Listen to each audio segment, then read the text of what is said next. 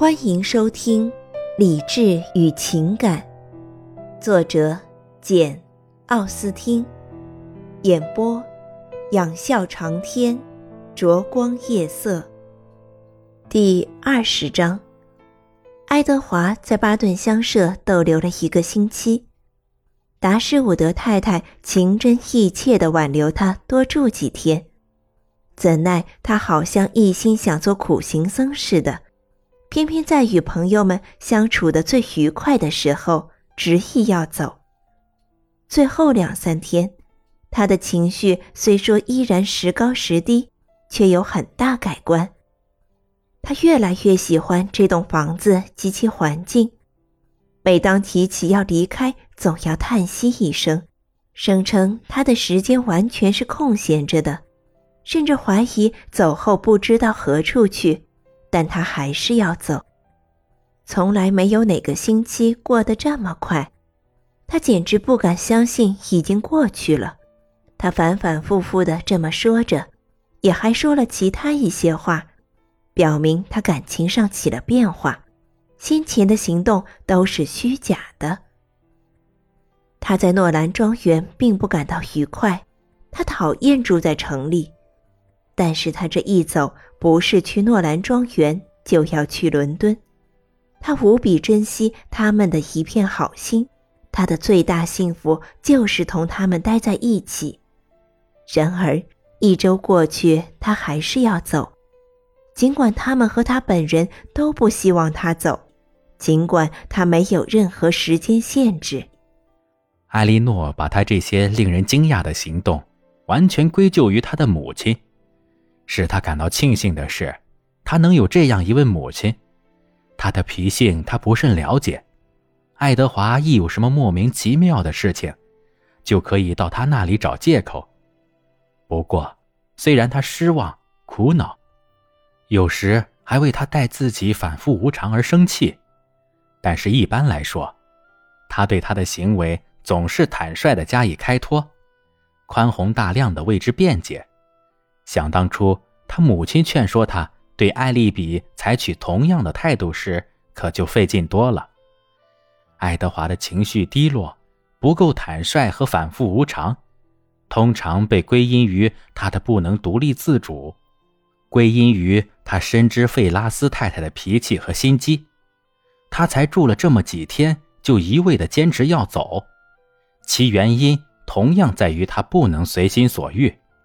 在于他不得不顺从他母亲的意志，意愿服从义务，子女服从父母的冤情古已有之，根深蒂固，实属万恶之源。他很想知道，这些苦难什么时候能够结束，这种对抗什么时候能够休止，费拉斯太太什么时候能张望改邪归正，他儿子什么时候能得到自由和幸福。不过这些都是痴心妄想。为了安慰自己，他不得不转而重新相信爱德华对他的一片痴情。回想起他在巴顿逗留期间，在神色和言谈上对他流露出来的任何一点爱慕之情，特别是他时时刻刻戴在手指上的那件信物，更加使他洋洋得意。最后一个早晨。大家在一起吃早饭的时候，达什伍德太太说：“爱德华，我觉得你若是有个职业干干，给你的计划和行动增添点兴味，那样你就会成为一个更加快乐的人。的确，这会给你的朋友们带来些许不便，你将不可能把很多时间花在他们身上。不过。”这一点起码对你会大有裨益，就是你离开他们时能知道往哪里去。说实在的，爱德华回答说：“我在这个问题上考虑了好久，我没有必要的事物缠身，没有什么职业可以从事，也不能使我获得一点自立。这无论是在过去、现在或者将来，永远是我的一大不幸。”遗憾的是，我自己的挑剔和朋友们的挑剔，使我落到现在这个样子，变成一个游手好闲、不能自立的人。我们在选择职业上从来达不成一致意见。我总是喜爱牧师这个职务，现在仍然如此。可是我家里的人觉得那不合时尚，他们建议我参加陆军，可那又太衣冠楚楚了，非我所能。做律师被认为是很体面的职业，不少年轻人在法学协会里设有办公室，经常在上流社会抛头露面，乘着十分时尚的双轻轻便马车在城里兜来兜去。但是我不想做律师，即使像我家里的人主张的那样，不求深入的研究一下法律，我也不愿意。至于海军，倒挺时髦。可是，当这事第一次提到议事日程上时，我已经年龄太大。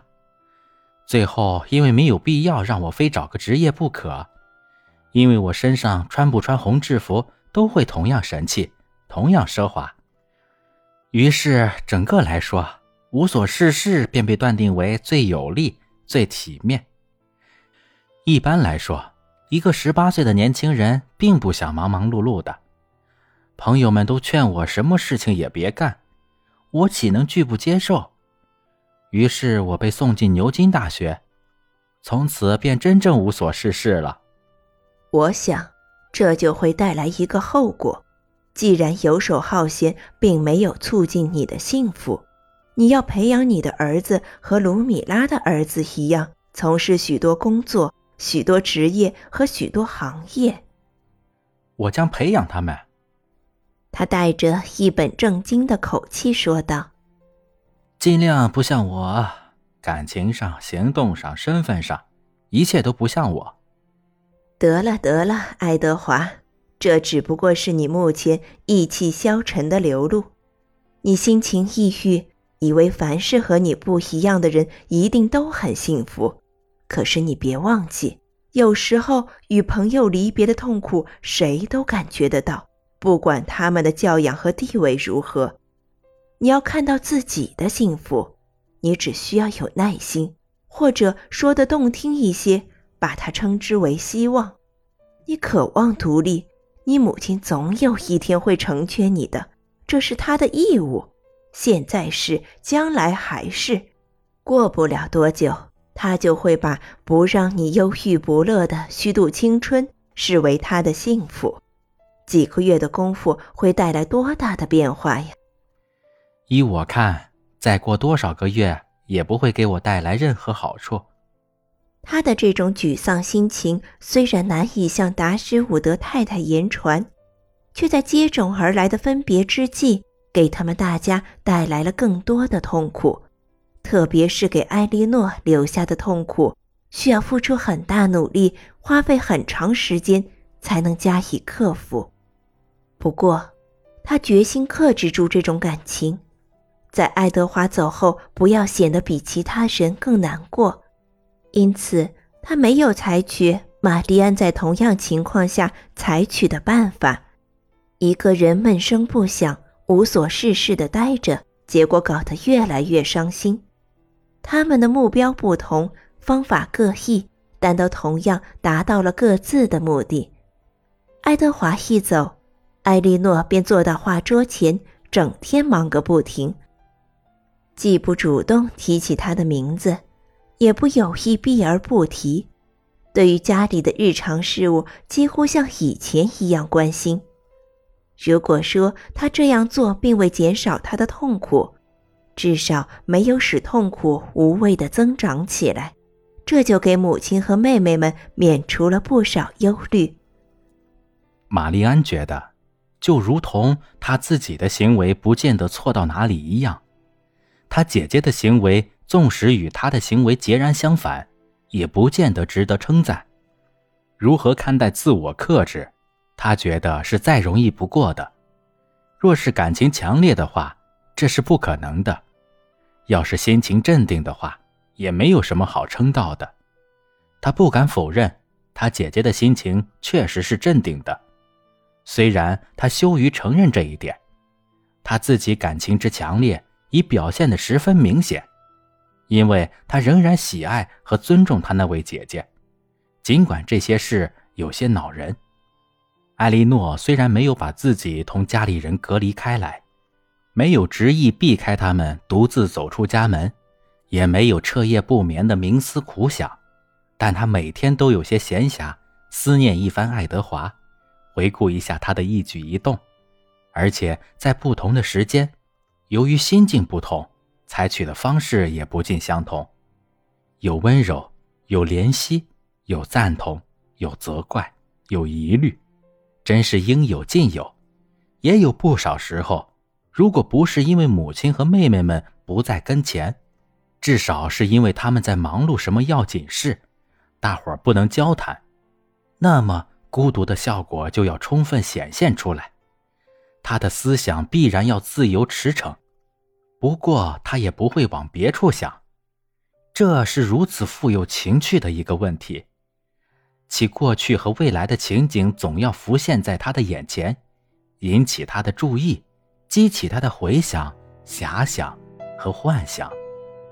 感谢您的收听，我是 CV 灼光夜色，欢迎订阅，我们下期见。